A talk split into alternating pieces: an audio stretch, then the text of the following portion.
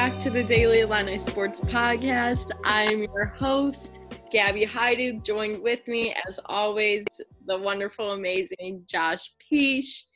Josh, how's it going?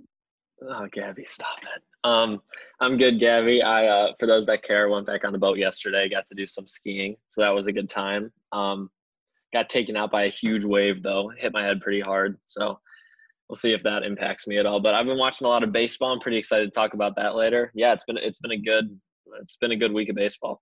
We love the Josh Boat Chronicles. Please keep us updated. Did you what what was the wave? Like did you get like did you do like backflip off it or like what happened? Honestly, I don't remember too much. It just came up. Like it was super duper windy, so the wake wasn't good and it came up. I'm six four for those that like want to understand this and it came up to like the middle of my chest and i'm like a skinny dude too so it really took me off and i just flew sideways and hit the side of my head and i woke like i came up out of the water my ear was ringing i was like that was, that was a tough one so i was done for the day after that.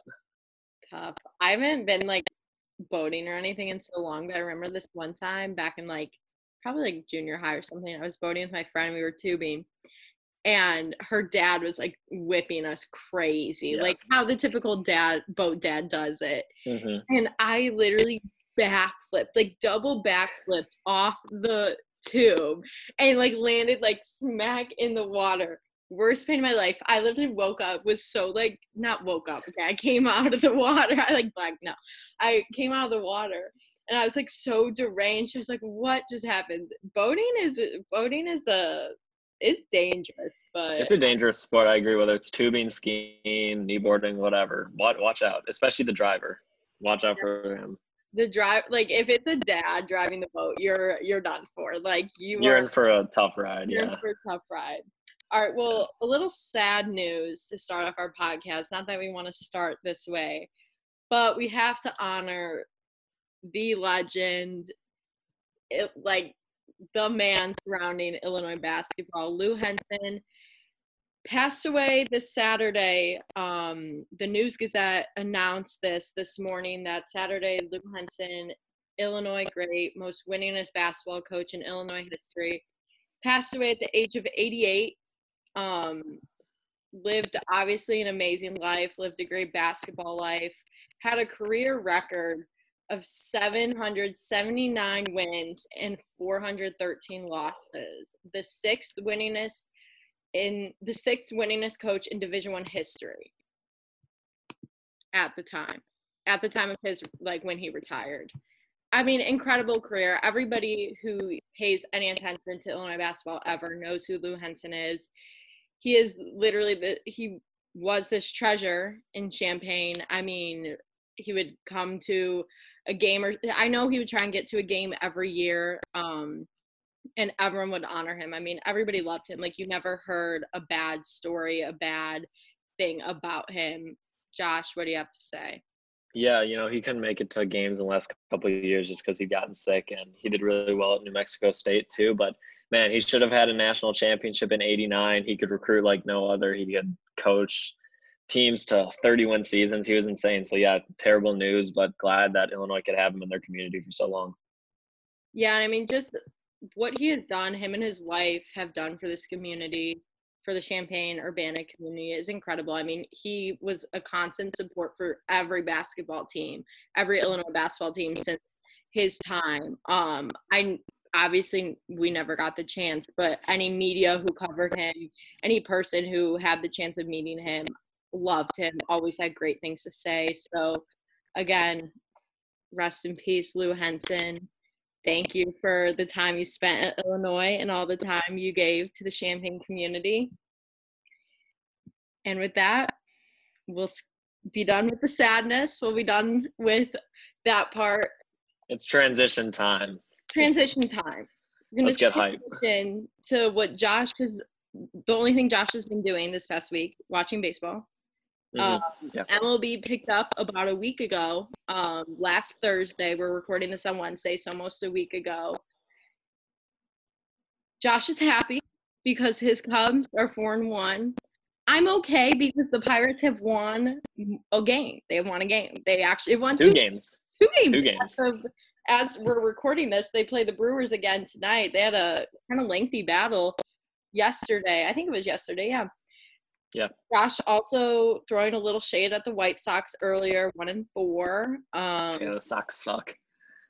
No, they don't suck. We'll get into that later. But I'm yeah, not a, not a big White Sox guy. The record isn't good, obviously, but we're also only five games in. But I mean, every mm-hmm. game counts in this season. Every game counts. So, Josh, you've been watching the most baseball between the two of us.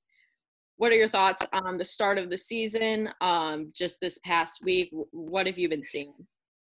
So the start of the season has been really really fun, especially for me since my team is winning. But we've seen the Yankees do well, some drama between the Dodgers and Astros, which we'll talk about a little later. Obviously, my Cubs are four and one, and they're beating the supposed to be division winners, Cincinnati Reds, right now, which is fantastic. Uh, in the AL, the White Sox are not doing what they're supposed to. We see Tampa four and one. That's pretty cool. The Indians four and one, Twins three and one. So not too many surprises over there. The Marlins and Phillies obviously not playing right now because of all that, but for the baseball we've had has been really fun, and I'm glad to see that out of the 30 teams, 29 seem to have it under control, and I'm just excited for more.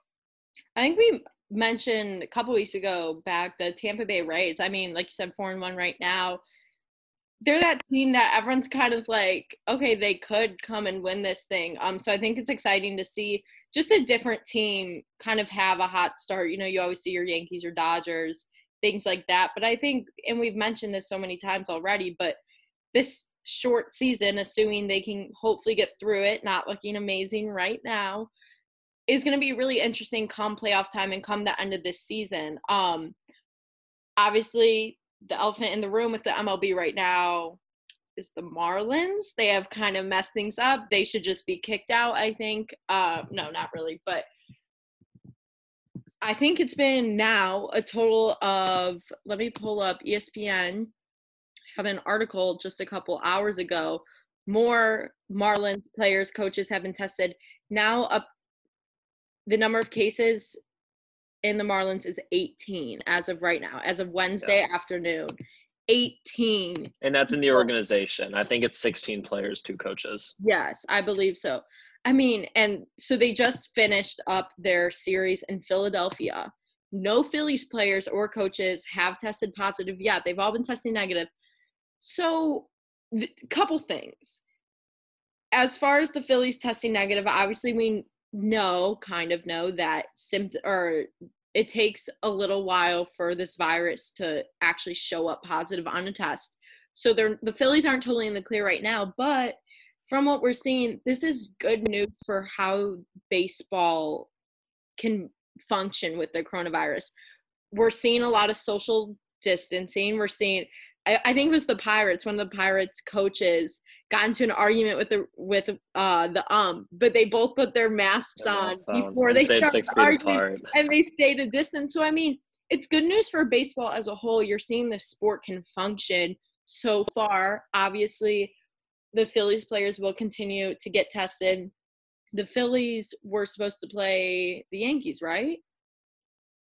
And that series has now been postponed, I think, for at least a week until Sunday. The Marlins have been suspended till Sunday as of right now. Obviously, if more players keep testing positive, that's probably going to have to change. But so we only have two teams now, Phillies, Marlins, who are unable to compete. I mean, Josh, what do you where do you see this going? Do you see this becoming a bigger issue? Do you think the MLB can control this and we can keep going? What what do you think's going on right here? So the first weekend, the Marlins were in Philadelphia, and they were using their away locker room, which is the main reason that the Phillies and Yankees aren't playing right now. Because even though the Phillies are testing negative, they still need like wait time and sanitize the locker rooms and all of that because you just want to be sure. But well, one, it's really disappointing that the Marlins knew going into Sunday's game that they had cases and they decided to play anyways. But that being said, we've seen two games each day postponed. That's four teams and the rest of the league is functioning fine. Like the Orioles, Marlins, Phillies, and Yankees haven't been playing, but every other team is fine. We haven't seen any positive cases since I think a week before the season started or something like that.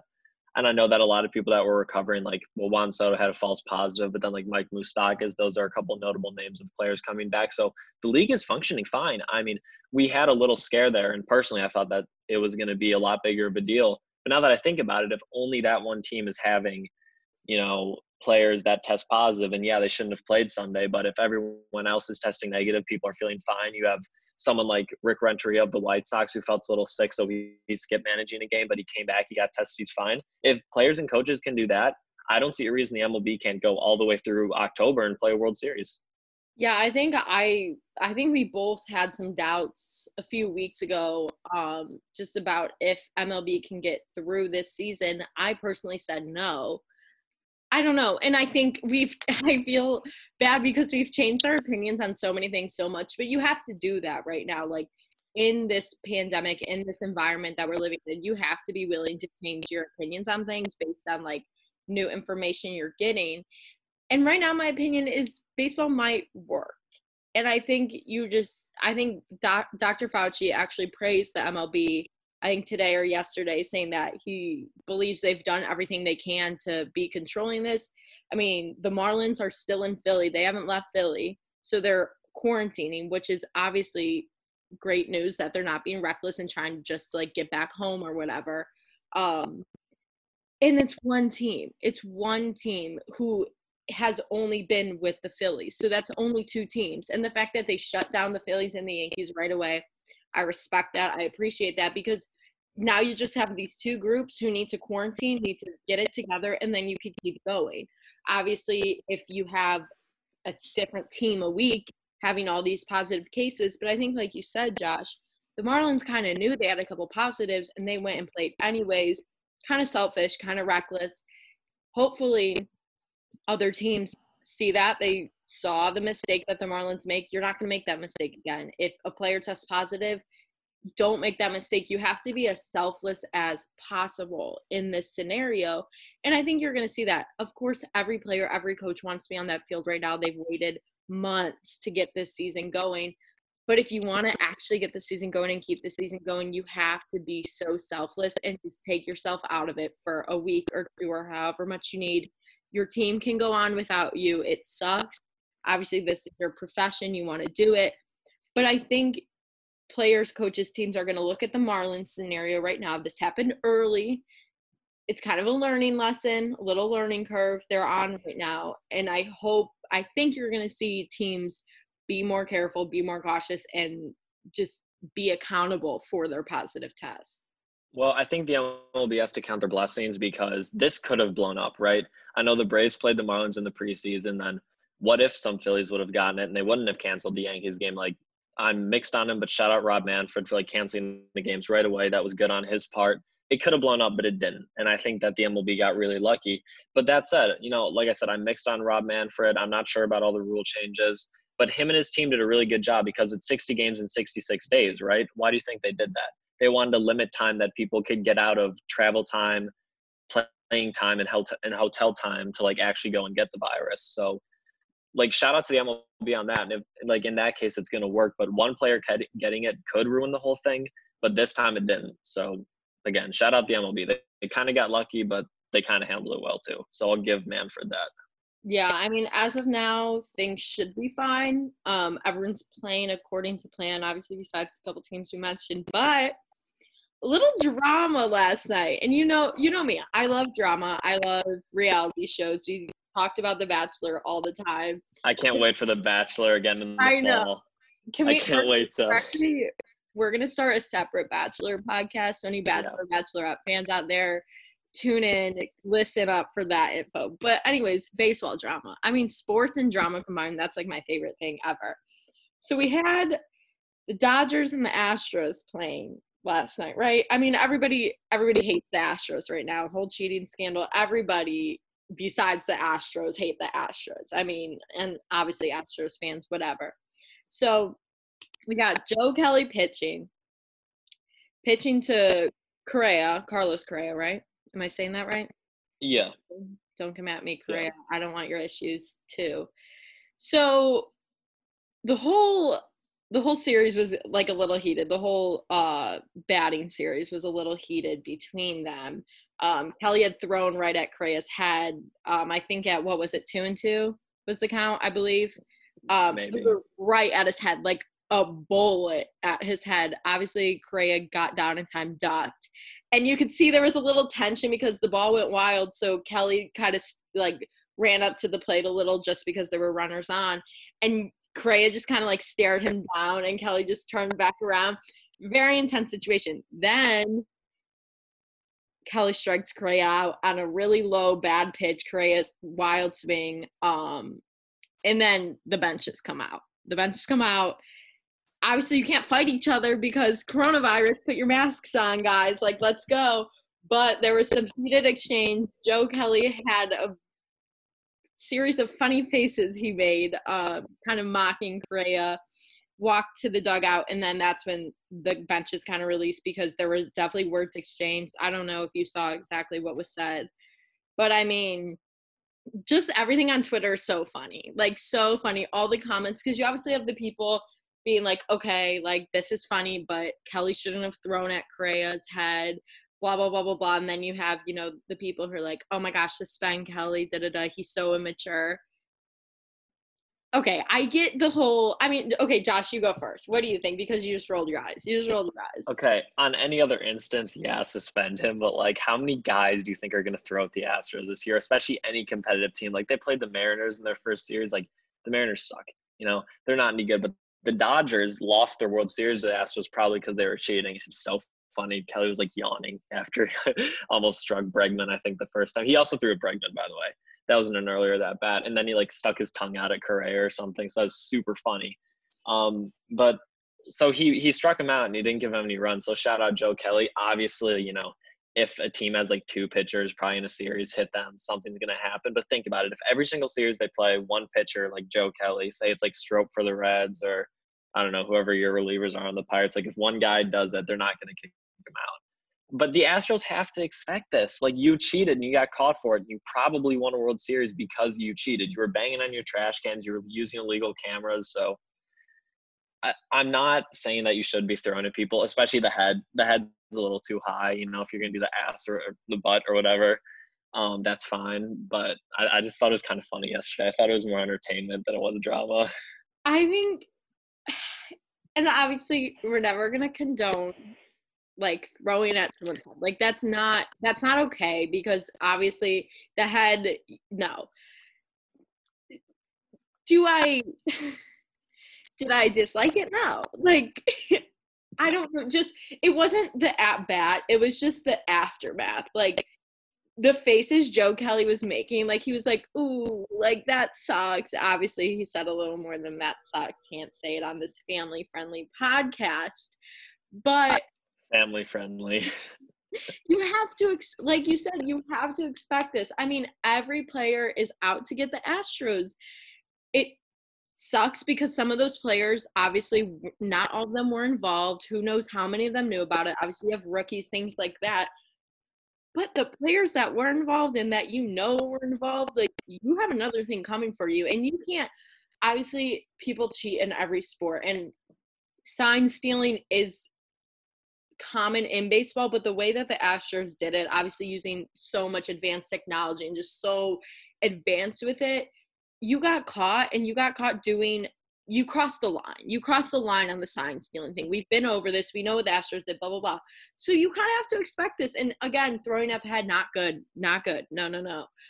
But you have to expect a little retaliation. And I mean, Joe, the way Joe Kelly went about it was just funny. And then you have the people on Twitter saying, like, oh, he just walked right to the dugout. You know, he didn't want to face Correa. The inning was over. He struck him out. He's going to he's going to the dugout where he belongs. I mean, Correa's the one that kind of like, you know, drug it out, and then you obviously have the teams come out. But that was a little baseball drama, kind of funny, obviously. Um, I think it's gonna be interesting to see if anyone actually gets in like a fight or anything this year because you can't. I mean, technically, yeah. like according to all these guidelines and everything, you can't be touching each other, whatever.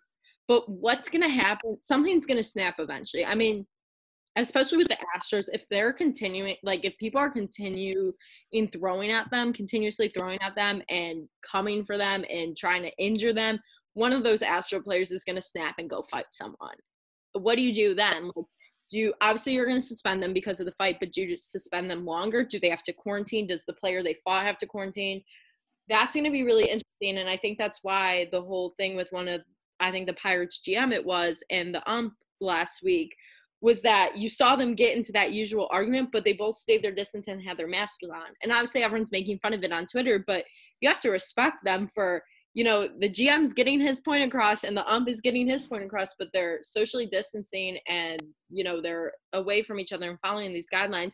You have to respect the level these athletes and coaches and umps and everybody in the sports world you have to respect the level they're going to to play the game that they love and to give people entertainment and to give people sports honestly the whole just the general idea of playing sports right now is very controversial i think um just because you have a lot of people saying this shouldn't even be happening i don't care if there's a bubble like the nba like this should not be happening either way we're not going to get into that. We're not going to debate that, but you have to respect the lengths these guys are going to. These guys, these athletes are going to to just play the sport.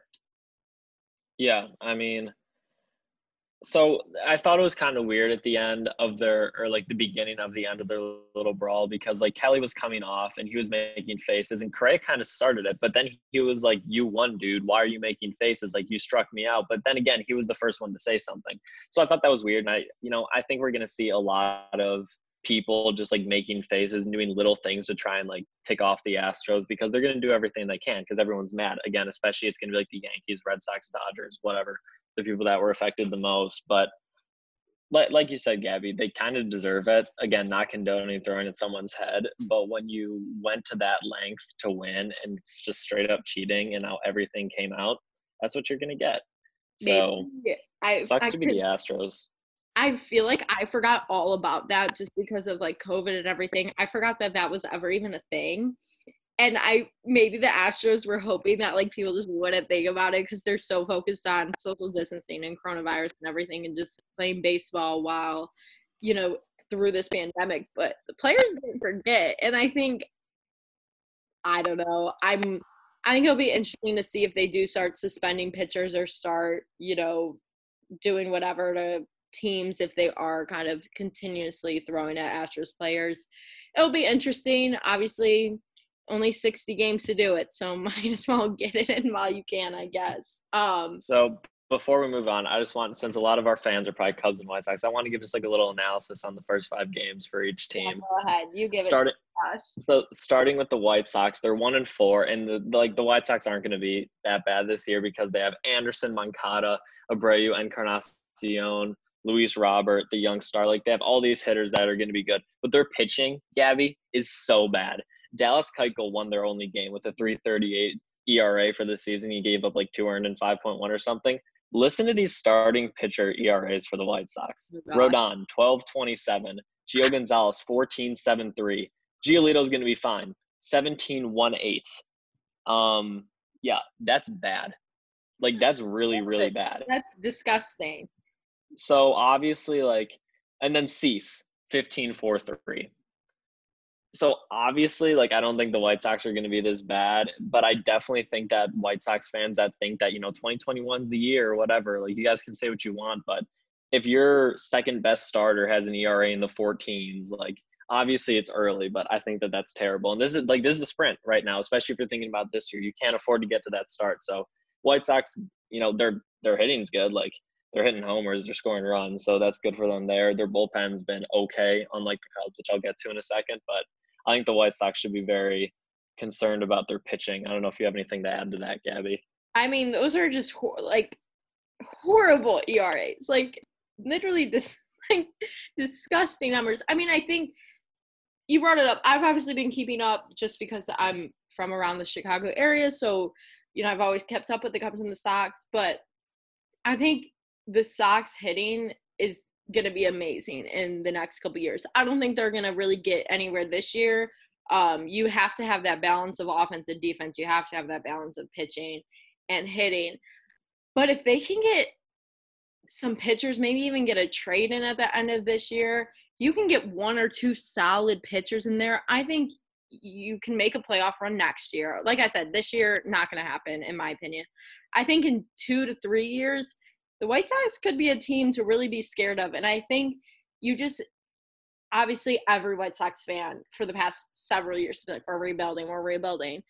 And every fan says that of when their team sucks. Like we're yeah. rebuilding, oh my god. But they have been rebuilding. They've been getting these younger hitters, these younger players who can really make a difference, but it comes down to the balance. It really comes down to the balance. You're not going to win the World Series with only hitting if you're if the other team is hitting bombs off you every inning. It's just not going to happen. So I think once they find that balance again, probably looking for a good trade at the end of this year, um, going into next season. I think in three ish years, the White Sox could be pretty dangerous. But yeah, we'll see. I mean, again, it all comes down to balance. So if the they're not able to get any pitching, it's never going to go anywhere too far. What about the Cubs, though? Give us the Cubs, Josh. One more thing for Sox, obviously Michael Kopech is sitting out, and there's like their best starter probably. So I think next year, the year after that, Sox could be a playoff team. Cubs four and one, that's like amazing for them. Their starting pitching is not going to keep up, but just the Cubs five stars through the first five games. Jeez. All right. Kyle Hendricks, no earned runs in nine innings, three hit complete game. Fantastic. Chatwood in game three, one earned run in six. No one was expecting that. He was fantastic. In game two, Darvish had their one bad start, three earned in four, and that's the one game they lost. Everyone's going to lose a game. There's no undefeated teams left. Alec Mills yesterday, two earned in six. Who predicted that? This guy's not even supposed to start for us. And then Jon Lester, five innings pitched, no earned runs, no hits. So that was awesome. Uh, lineup's great. Willson Contreras is fantastic. Bryant's like Bryant and Rizzo like their only slow starts, but everyone knows they're going to hit 280, 290. But this bullpen, Gabby, I don't know if you heard what happened Monday night where they were up 7-0 and they barely won 8-7. Yeah. I if for anyone that's listening to this, I was watching. I was ready to throw my remote at the TV, but like these bullpen numbers are so bad. Kyle Ryan's fine. He has not given up a run, but like Tepera, I don't even know if I'm saying that right. Three earned in two innings. Uh, Underwood Jr. three earned in 1.2. Sadler one and one and a third. Norwood three and one and a third. Kimbrel was the worst. He was like two earned in 0.1. That's a 16 million dollar closer right there, and he's bad. So if the Cubs want to do anything this year, obviously they're not gonna have an 800 winning percentage. Like that's not going to keep up. But if they want to win the division title, which I now believe they can, they need bullpen arms because your 16 million dollar closer being able to record one out and having no command is god awful. So even though they're off to a great start, I still have many concerns as a fan. Where what do you think the ceiling is for the Cubs this season? Like taking all things in consideration, where do you think they could end up? Right now, I think they can win the division and get to the NLCS, but I can't see them getting to the World Series or winning just because like they don't have a bullpen. But if they traded a piece at the deadline for a bullpen guy and then like Kimbrel actually you know, does well. Rowan Wick, Kyle Ryan continue to do well, and Jeremy Jeffress pans out, which would be the luckiest signing ever. They can win the World Series, but as of right now, even though their starting pitching's been through the roof and their batting order's been awesome, especially like Nico Hoerner, big surprise at eight. Right now, NLCS, if they make a move or two, World Series. And I don't think that that's too bold. Like I know I'm biased, like yeah. my Illinois and my Cubs predictions are way too biased. But that said, like their four and one record is not a fluke right now, I don't think. So No, I would agree. I think they have like a really solid lineup throughout. Like I think they have a solid balance. Obviously, yeah. I know you're talking about the bullpen and everything. That needs to change, obviously, if you want to win the World Series or even get to that point but I don't I don't think you're I don't think you're too crazy. I think you are definitely a little biased, a little up on them, but I don't think you're too crazy. I think a lot of people are high on the Cubs right now to begin with. Um, and obviously you don't want to get too hung up on the start of a season, but it's different when your season is only 60 games. Like every game counts from game 1. Like games like you're getting in you're getting close to like 10 games now. Like you're obviously you're nowhere near the end, but every game counts in a shortened season. Um, I mean, I don't really know. I don't have much to say about the Pirates because they're the Pirates. Um, the only really good hitter we have right now is Colin Moran, who's the third baseman. I mean, he has a uh, three five three average. I don't even know. He's a nice surprise. Yeah, he's a nice surprise right now. But bad. Like he, I don't know. He has a couple home runs, nothing crazy. I mean, our pitching isn't disgustingly horrible.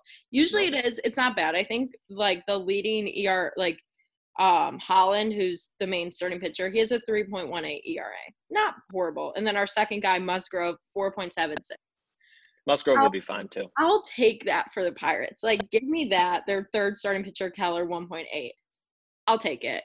I'll take it right now. It, you know what? The Pirates have won two games. That's all I need. I was like so scared they because they lost their first two, and then they won a couple. I was like, if they don't win any before like the 10 game mark, I'm gonna cry. But obviously, the Pirates aren't doing anything this season. But still nice to have them win a couple games for me. Yeah, no, the Pirates are good. I think that for the Cubs, they play Sonny Gray tonight, so it's going to be a good test for them. Their first, I think, really good starting pitcher, and then Hendricks is back on the bump, so we'll see if he lives up to what he did on opening day. But yeah, I'm loving the MLB so far. So again, I'm just so excited for the season to continue on, and hopefully no one else gets affected by COVID. Exactly. All right, we're gonna do a quick 180 to some Illinois basketball. This time, not sad news like we had earlier. Kind of sad news. We don't know. We don't know. That's the sad part. So yeah, Ayo Kofi. We know they've de- they declared for the draft. Ayo more so in than Kofi. Kofi, it seemed like he was just exploring his options. But we're a little confused. Um, I think the Illinois basketball fandom, media, everybody's a little lost right now. Yeah. A couple days ago, Ayo, we found out that Ayo got picked to go to the NBA combine. We don't even actually know if the combine's going to happen. That's just like it's set up, whatever. But a lot of sources around the NBA, just from reading things on Twitter, um, they don't even think a combine's going to happen. So this is a, I don't know the point of this. I mean, I get trying to like tell these guys if like scouts trying to tell these guys if they're you know gonna get drafted, their probability of getting drafted. So I get the point of announcing like the combine, but if you don't even think it's gonna happen, I don't know. I think there's a lot of like speculation going around about it, but Ayo has a got, is confirmed that he got selected for the combine. Yeah. Now here's where we get, and it's pretty. We we Ayo's gone. Like Ayo's gone. I think we've kind of concluded that ourselves. Um, but now we have a little, we're confused on Kofi. So Adam Zagoria from New York Times Sports, Forbes Sports, um, he tweeted, um, when was it? A couple days ago, two days ago. So this was the 27th. When was that? Mm-hmm. Monday. Monday.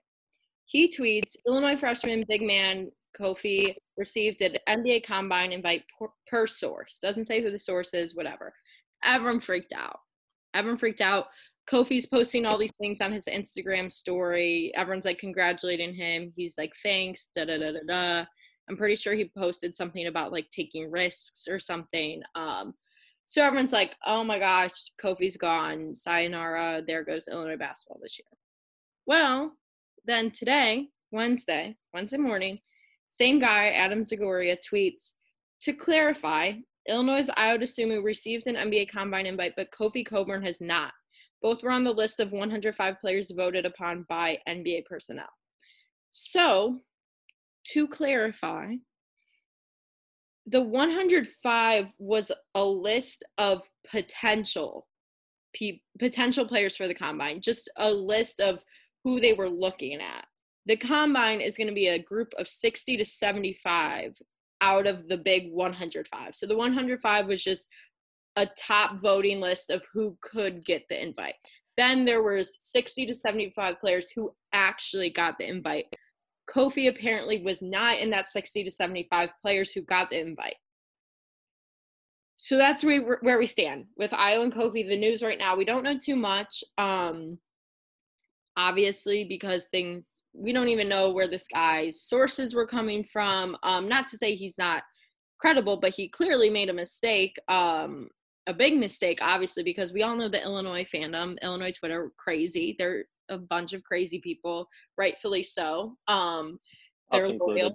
We know that, us included. But that's a big mistake to make, saying that he got an invite when he actually didn't. Obviously, I think it's important that we wait on an official announcement.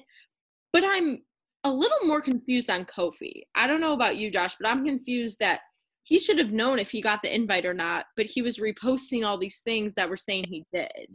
I mean, what do you think? Okay, first off, Adam Zagoria really bad reporting. Like I'm I'm being totally serious. That's awful reporting.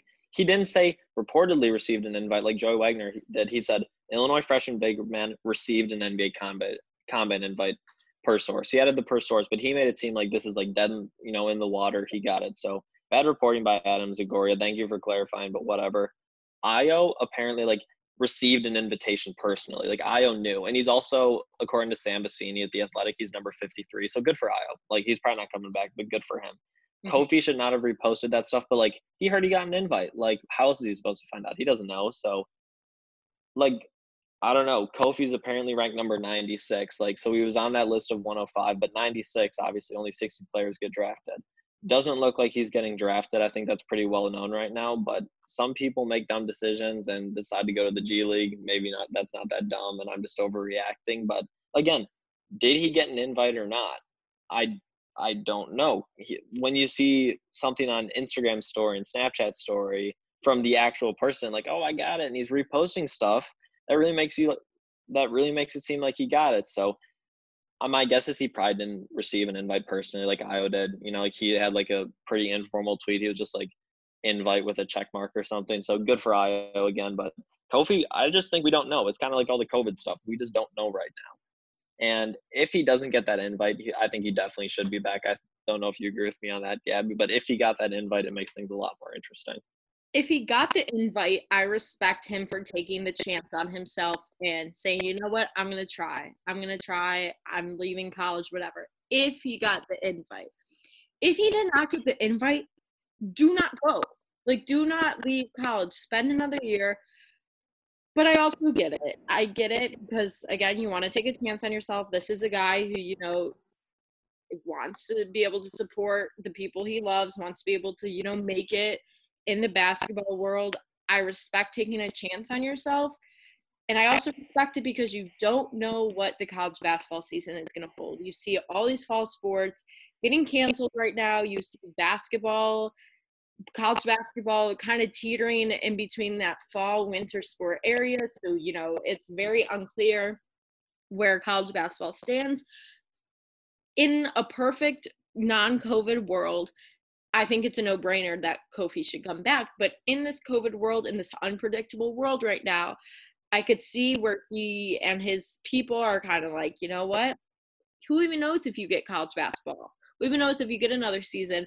Then it's a waste when you could just be in the G League actually playing, practicing, whatever.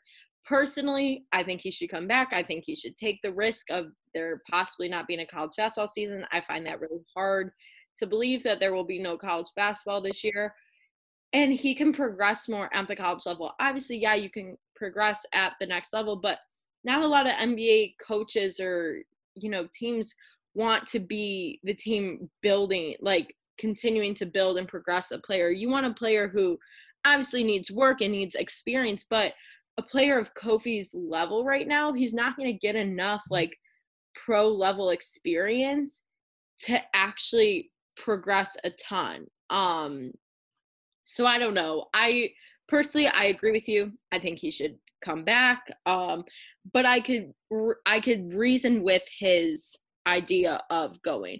But it all depends on the combine invite. And again, it's very very confusing. It'd be less confusing if, you know, this reporter was just wrong and Kofi hadn't posted anything. But Kofi was posting stuff. And so it's like, was he just also mistaken?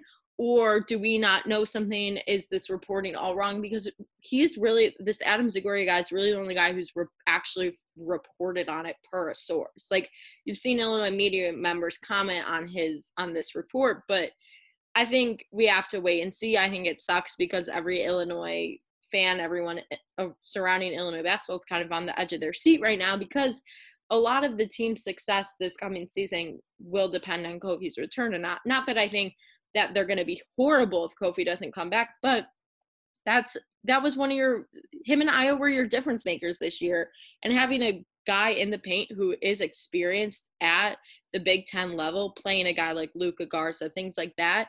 That's so valuable, and to not have that is going to be really devastating to the team. Um, but we just have to wait and see. We have to wait and see on more reports, more official reporting, and if Kofi himself post anything. Kofi's very vocal on social media, so I have to have a feeling we'll get something out of him eventually. But for right now, it's kind of all up in the air. Yeah, I mean, so they have until August 3rd to decide, but I saw something on Twitter today about being able to push that back two weeks to August 17th. So we'll see how that impacts them. I think if Kofi doesn't get an invite, he'll just be like, what up? I'm back. He'll do his version of unfinished business, which he should. He's a difference maker. He should be able to do that. It's going to be interesting for Ayo because what if he goes to the combine, even though we think he's a guy that'll shine at a combine, right? What if it doesn't happen? What if he doesn't do well? He might use those, like that time to push it back and then I'm not saying he's going to. I'm not saying I think he's going to. I'm not saying he should, but he could announce his return in that period, like August 10th, August 15th, you know, somewhere in that range. So that's going to be interesting. All these dates are really interesting. I think that August 3rd is going to be good, you know, tell as to whether, you know, mm-hmm. to see what I own Kofi, but especially Kofi are thinking. But yeah, Kofi's going to be your difference maker. So if he doesn't get an invite, should be back. If he does, that's where it gets interesting. Yeah, quick college football announcement. Um, Josh, you just saw this that the ACC will play an 11 game football schedule that starts the weekend of September 12th and includes a full league schedule for Notre Dame. Yeah. So Notre Dame has a conference for this season. They're not out on their own um, just because so many of these Power Five conferences have announced that they're only playing conference. So we've had a school like Notre Dame be kind of like, okay, where where are we going? We don't have a conference, which that's a whole nother debate. But I mean, it's good to see that they're going to be included, obviously, because they are a team that a lot of people follow, a lot of people watch, um, solid team. So that's good to hear. Obviously, we're still waiting on college football news. Everything's so up in the air right now. I mean, you have I think Rutgers it was just had 15 football players test positive after there was like a report of a house party that a bunch of athletes were at. just irresponsible. And, and and that's and you can't it's hard because we're college students so we understand going out and being with people and having parties and things like that. That's such a big part of college whether parents like to hear it or not. But if you want to play your football season, you have to make some sacrifices this season. And if you don't aren't willing to make those sacrifices aren't willing to skip on the house party aren't willing to skip on hanging out with your other friends it's not the season's not going to happen. And obviously we can't put that much pressure on 18 19 20 21 22 year olds and it sucks that they have that pressure but it's really part of the college football season most of the college football season is riding on these players to be a little more responsible than they normally should be um, and I think that's hard. I think it's difficult and it's a lot to expect. And you're going to have those fans and those people get really mad at those players. I'm not necessarily mad at them. I it's just a little a little disappointing. You think they would be a little more careful and be a little more responsible, um, considering they so many college football players have come out and said they want to play so bad they're going to do anything to do it. I don't know. I mean, Josh, what do you think about all that? Honestly, I, I agree with you. The college football season is so up in the air. The thing that I was more intrigued about actually from the news is is Notre Dame going to stay in the ACC? Are they to have a conference? I don't know because obviously basketball plays for ACC, but yeah, what what you're saying, like the Rutgers guys going to the party, that's stupid. Like that's just dumb. If you have people coming on social media, you know, we'll do whatever we can to play. Like good, say that, but then live up to your actions. So or like live up to your words. So, you know, obviously that's dumb, but I think that that should go down, especially because teams are like shutting down their camps right now or whatever, you know, uh, for COVID. So people are going to see that and get scared. Yeah, college football is up in the air right now. I'm not confident in it, especially right now. But yeah, like I said, I'm more intrigued about Notre Dame. Like, are they going to stay in the ACC? Are they going to go back to their independent thing, which has seemed to work for them for years? I don't know. Yeah, I think a lot depends on what college football decides to do. Obviously, if they decide to go to a spring season, I don't know. I think it is interesting though. I think it's been a debate for a while whether Notre Dame should stay independent or should join a conference. So I think this could be a cool little like test run for them um, and test run for the ACC and just see how Notre Dame works within an actual conference hopefully we get to see that. Um, but obviously, we'll talk more about college football again when we get a little more information. But NBA starts Thursday, tomorrow. As we're, we're recording this, tomorrow the NBA starts. Um, and it starts with a couple good matchups. You have Jazz, Pelicans, and then the one everybody wants to see Clippers, Lakers, Battle of LA. Gonna be super fun. LeBron, Kawhi back at it. So excited. Is AD still out? Um, so AD had the Kareem goggles on today. He got poked in the eye, but he's playing. Yeah, AD is gonna get clear. Well, I think he did get cleared. I think he said he's good for tomorrow. So okay, perfect. Full strength. Because that's that's gonna be a obviously huge factor. I mean, it's AD. I think NBA might work. I think this season might work. I think the NBA bubble has been a wild ride. I think it has been so interesting to follow. Um, you have players sitting in like kiddie pools for ice baths. I don't know. I've seen so many crazy things. I know we talked a little bit about that whole thing on Twitter where we saw some girl got invited to the bubble. We haven't had any seen any more reports of that, which is good. I think these players it it seems like a big like fraternity that they're all just like each team is in their own little like fraternity right now.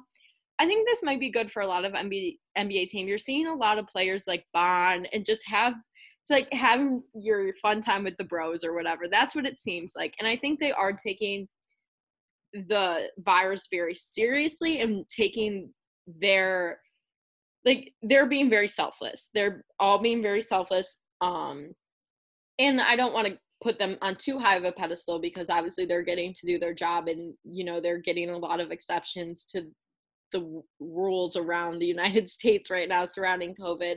Um, but I think it'll be fun, and I think you're actually going to see this season go through just because they are in that bubble, and I think you're going to see the NHL really thrive off that environment too. Um, we'll probably talk more about that next week as they're getting ready to start. But this NBA, it, this could be fun. Like this could be really fun. I I think the obvious choice to win the whole thing is the Lakers. Um, I think if the universe, not the obvious choice. Okay, the no, the, say your opinion. I'll talk later. No, say what okay. you, say what I don't you feel. Say obvious choice, but like the universe is obvious choice. If you believe in like fate and anything like that, it has to be the Lakers. I mean, sure, Kobe. It has to be the Lakers. Um, Sure. do I think that's gonna happen? Don't know. I have a hard time thinking LeBron's gonna not win. Like I have a hard time thinking he's not going to go out there and win for Kobe and win for the Lakers and everything that has happened this year because he's LeBron. I mean, he's LeBron and you have AD.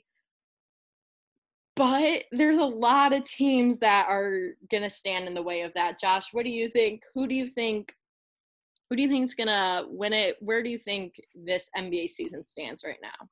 So as far as where the season stands, I think that Adam Silver is the best commissioner in pro sports right now. Shout out to David Stern because you know rest in peace, he's awesome. But Adam Silver might be even better for the game than him, dare I say. But like it's gonna work. The bubble's gonna work. I unless they start inviting girls super randomly, which I don't think is gonna happen. It's gonna work. So you know, good for them. Good for Adam Silver. All right, what do I think? I think that the world wants the Lakers and LeBron to win. Mhm. I don't.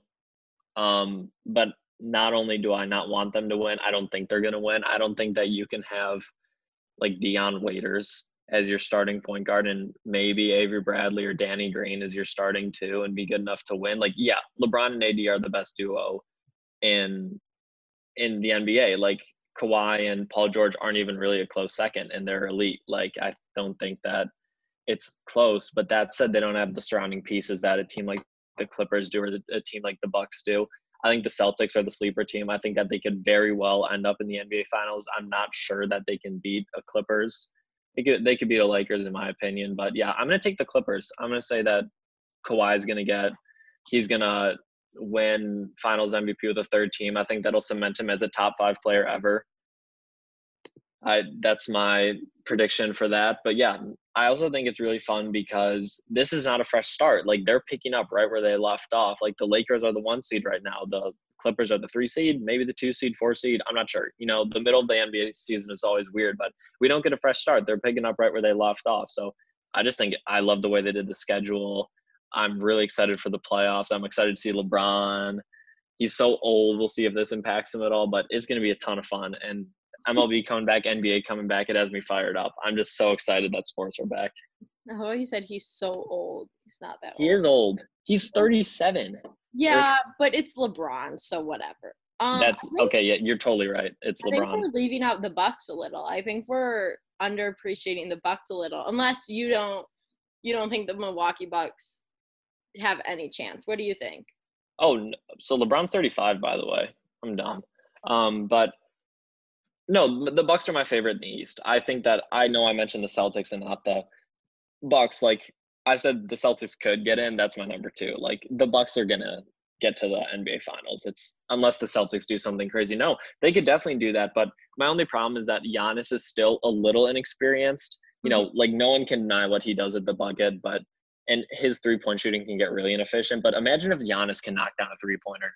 Oh my gosh! Like if he if he shoots above a third from there, like the Bucks can really win. They need a good series out of Khris Middleton. I like Eric Bledsoe at their one. Brook Lopez is a lot of fun on the defensive side at the five. They have the pieces to do it. I'm just concerned with like a Paul George Kawhi matchup or especially a LeBron Anthony Davis matchup for them. But yeah, Bucks definitely my favorite in the East. Yeah, I'll go on the in the East. Bucks. It's hard for me to not say the 76ers because they could either be really good or really bad. But I'll go Bucks Celtics then. Lakers Clippers Clipper, Clippers Bucks Clippers. Okay. I mean, I think the NBA finals it's going to be Lakers Bucks. Um I do I am a little worried about I think the Clippers and the Lakers are going to meet um in the semis. And I think I'm a little worried about Kawhi um and the like just I don't know. Kawhi is just such like a just like calm poised and he's such a defender. Like the Clippers have a better defensive team, in my opinion, than the Lakers. And I think, do you, like, do you agree? Yeah. And I think defense wins championships. Obviously, that's such a cliche in basketball, but obviously, LeBron can be a, the exception to the rule, and it's not like the Lakers have a bad defense; like they have a good defense too. But I think you could really see the Clippers challenge the Lakers in a different way than they've been challenged before. Um, but I think at the end of the day, it's going to be the Clippers or the Lakers beating the Bucks. I think you have the two duos. You have Kawhi, obviously Paul George, and then you have LeBron and AD, and then the Bucks. You have Giannis. You don't have that second. Obviously, they have a solid roster behind Giannis, but you don't have an AD. You don't have um, a Paul George. You just don't. Yeah. And I think that's going to be hard for Giannis to compete with because not that you're going one on two, that's the wrong way to say it, but you don't have that second guy who's also elite, who's also in the top like area of the NBA. So I think it's going to come down to the Lakers or the Clippers and whoever wins that series is going to win it all. But we don't know. You could have a couple sleeper teams like you said the Celtics um could come out and do some damage. I think I don't think anybody's going to get past the Clippers or the Lakers. Um, but I think it'll be interesting. I think, like I kind of said, I think the universe, it's the Lakers. I think like fate and all of that, it's the Lakers. But obviously, sports don't rely on faith um, and fate and the universe and whatever other karma things like that. Um, I think this NBA season is gonna be really interesting and really, really fun to watch. Um, something I also want to bring up is the support that the WNBA has gotten um, in the last couple weeks coming back on their start. Obviously, you know, you had the big game. Um, Sabrina Ionescu had her first game. Um, they lost, but she played well. What? She played well. She played well, she, yeah. She had 12 yeah. points. Um, I think everyone was kind of ganging up on her a little. Obviously, she's the new rookie to watch out for. She's obviously an amazing, talented basketball player. Um, and obviously, you're facing off against a team with Sue Bird, greatest point guard. Um, she now Sue Bird is old and she's still a starting point guard. I think I looked it up the other day. She's 38, I believe. Yeah. 38, 39 now. She's 39. She's gonna be 40 this year, and she's still playing at the highest level of women's basketball. I mean, that's just incredible. And I think you've seen we've seen so much the orange WNBA hoodie. We've seen that repped by so many NBA players. Obviously, you know, LeBron has always been an advocate for the WNBA and just women's sports in general. Um, and I think it's a good seeing all these NBA players um, show that support is a very like low key way of expressing what Kobe Bryant always stood for. Um, obviously he's not there to do it right now. So I think seeing so many of these male professional athletes support women's sports right now um, is huge. And it's not something that Kobe Bryant obviously started. You know, male athletes have been supporting women's sports, but you don't see it that often and you haven't seen it vocalized. But I think we're in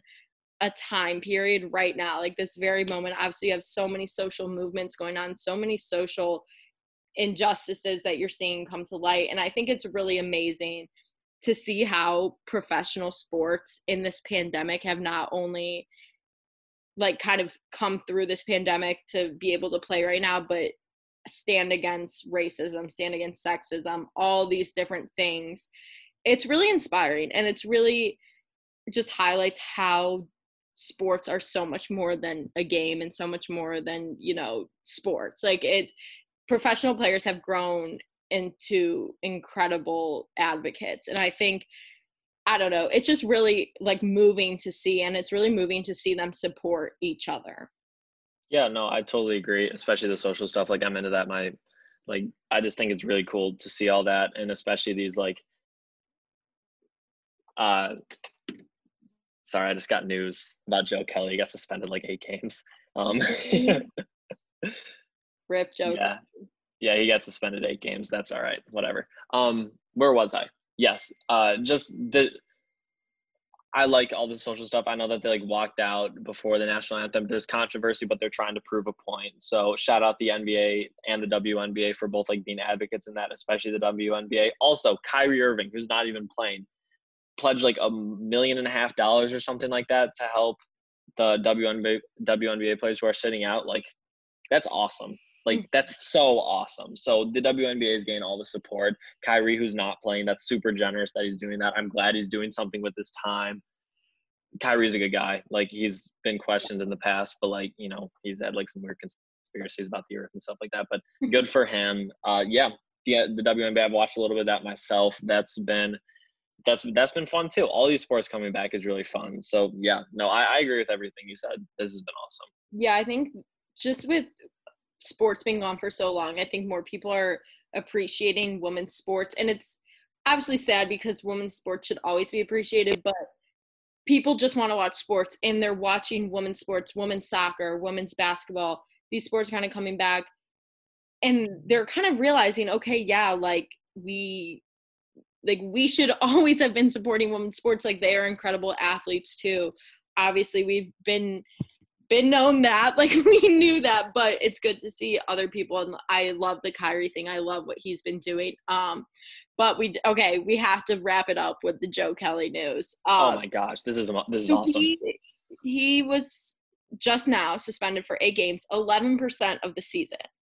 More obviously more than any Astros players got suspended or punished for literal illegal activity um, at the highest form of like literally the playoffs, the World Series. Like Joe Kelly gets suspended. I get I get a suspension because if you're suspending because he threw at his head, I get that. Um, and I think it's hard to argue that that was unintentional. But eight games. Okay, well, Jeff Passan, the Woj of the MLB, said in announcing it, MLB referred to Kelly's past history with an intentional throwing, which is very true. Kelly's not a good guy. Yeah. Eh, his fastball that buzzed Bregman and his taunting of Correa. He totally deserves eight games. He deserves it. I'm not saying I would have given it to him, but like it 100% makes sense. It 100% makes sense. Joe Kelly's not a good guy and he shouldn't have been taunting him, but like we knew it was going to happen. So you know, even on the show, I said I didn't think that there would be suspensions with one player, but apparently, if you treat him the way Joe Kelly did, you're going to get eight games. So maybe they upped it to eight because they don't want other players doing this, and you know, they're yeah. just assuming that other teams are going to do this, like especially when like, well, they're not going to, but if the Yankees were to play him in the playoffs or something, they would definitely try and strike him like the Dodgers did. So again, kind of expected. I'm a little surprised, but not, you know, nothing too crazy for me to I process. I, like I understand the suspension, obviously, because Joe Kelly created a very dangerous environment um yeah. Tuesday night. And obviously that like we've said, it's not okay to be doing that and trying to intentionally injure someone. I think it, what's throwing me is just that just like how weird the season is because that's 11% of a season that's Yeah. That comes down to a lot. And I think I definitely understand that maybe they went a little on the higher side just to try and prevent this from happening because I think the MLB knows. Everybody knows nobody likes the Astros. Everybody knows that someone's like someone's going to go for the Astros. A lot of people are going to go for the Astros. What I'm more worried about now, I just kind of thought about this. It's like when you're getting to the end of the 60 game season and there's teams who know they are not making the playoffs. Um not that I think the Dodgers are one, but say the Dodgers they're it's the end and they're not making the playoffs. They know. And they're playing the Astros in a series. You don't think they're all just going to throw right at the Astros because who cares? They can get suspended. It doesn't matter. Like and I guess you could maybe have the MLB you'll see them carry those suspensions over or maybe even fines in the off season. But I think you're you should be a little scared if you're on the Astros right now. You should be a lot scared because you're going to have guys who just don't care um, I don't think you're going to see that multiple times, but you could have a guy who knows he's going to get suspended and just throws right at him because, you know, I don't care. Um, I get the suspension. I think putting it in context with the Astros makes it harder to like accept the eight games just because no Astros players got suspended at all. And that's obviously been such a big controversy. Um, like I said, understand the suspension, little hard to accept when you put it into context with the Astros and just everything that's happened surrounding them. Yeah, I don't know. I like obviously no Astros are going to get suspended after uh after last night, but you're right. Just the fact, just thinking about how no players got suspended with the whole cheating thing, it just rubbed you the wrong way. And then Kelly mm-hmm. gets eight games for this. Like I said, I'm not going to defend Joe Kelly. He is no. not a good guy, and I think no. that's fair to say based on his past actions eight games. Like for the rest of the season, it's like 15% of the rest of games. So that's so much. But I, I don't know if he deserved it or not. I, whatever. I just think that the Astros shouldn't have cheated in the first place. Agreed. I think we can all agree on that. Um, well, that I guess just about wraps up our week today. I mean, yeah. I had a lot to talk about. Obviously, we'll be back with hopefully some positive NBA updates. Hopefully, no more MLB cases, big chunks of cases surrounding teams. Hopefully, you know, we get a little more news on college football. But for me and for Josh, thanks for listening. This has been the Daily Illini Sports Podcast.